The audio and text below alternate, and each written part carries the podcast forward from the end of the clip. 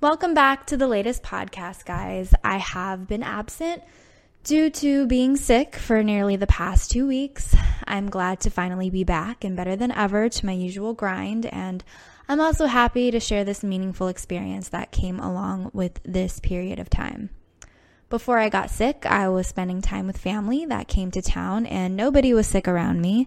I somehow caught a bug that, for whatever reason, took the longest to shake out of my system.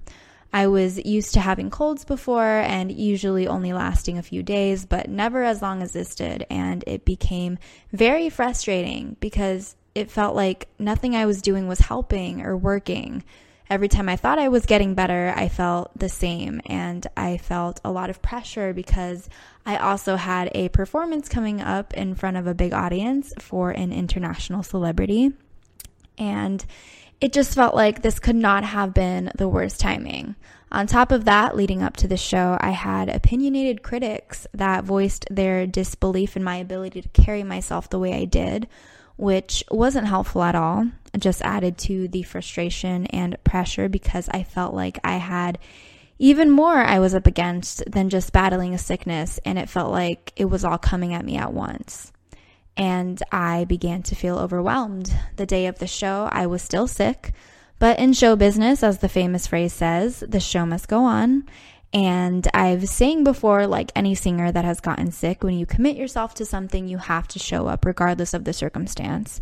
However, the times when I sang when I was sick wasn't that big of a deal as much as this was. I was having trouble sleeping and stress was taking over because I felt so powerless to myself feeling that it was out of my control. What really kept me afloat was a little bit of faith and a lot of prayer. I did what I could, and it was no longer my load to carry, so I had to give it to God and let the rest go.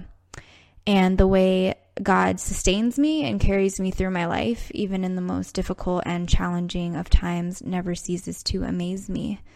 The performance came out to be one of my best yet. Nobody even actually knew or suspected I was sick, and I never felt more confident being on stage, even with a cold and a stuffed nose.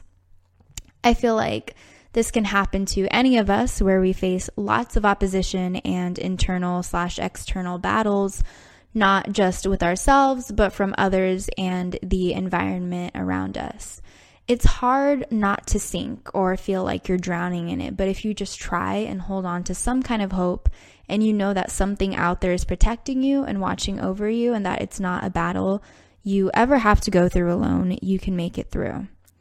I've only ever come this far because of God's grace, mercy, and love in my life. I don't even know sometimes how I would have made it or be where I am without it. And I want you to know that yes, even I still experience hard times and challenges every day of my life, just like you and everyone else. My life isn't glitz and glam 24 7. You see the outcome and the result, but you don't see behind the scenes, the breaking and the healing. It's real and it's there, and it may not be showcased, but it's happening all the time. Whatever you're facing in your life and the opposition you feel that is keeping you from pushing ahead and getting wherever it is you're meant to be. I hope that no matter the circumstances, no matter the voices or opinions you may hear, no matter how challenging the obstacles in front of you may seem to overcome, please just don't hold yourself back. Don't let any of it stop you. The end will be the greatest reward, and you will thank yourself later. Keep living your truth. There's more people out there that appreciate it than you know. This is Kat. I'll catch you in the next podcast.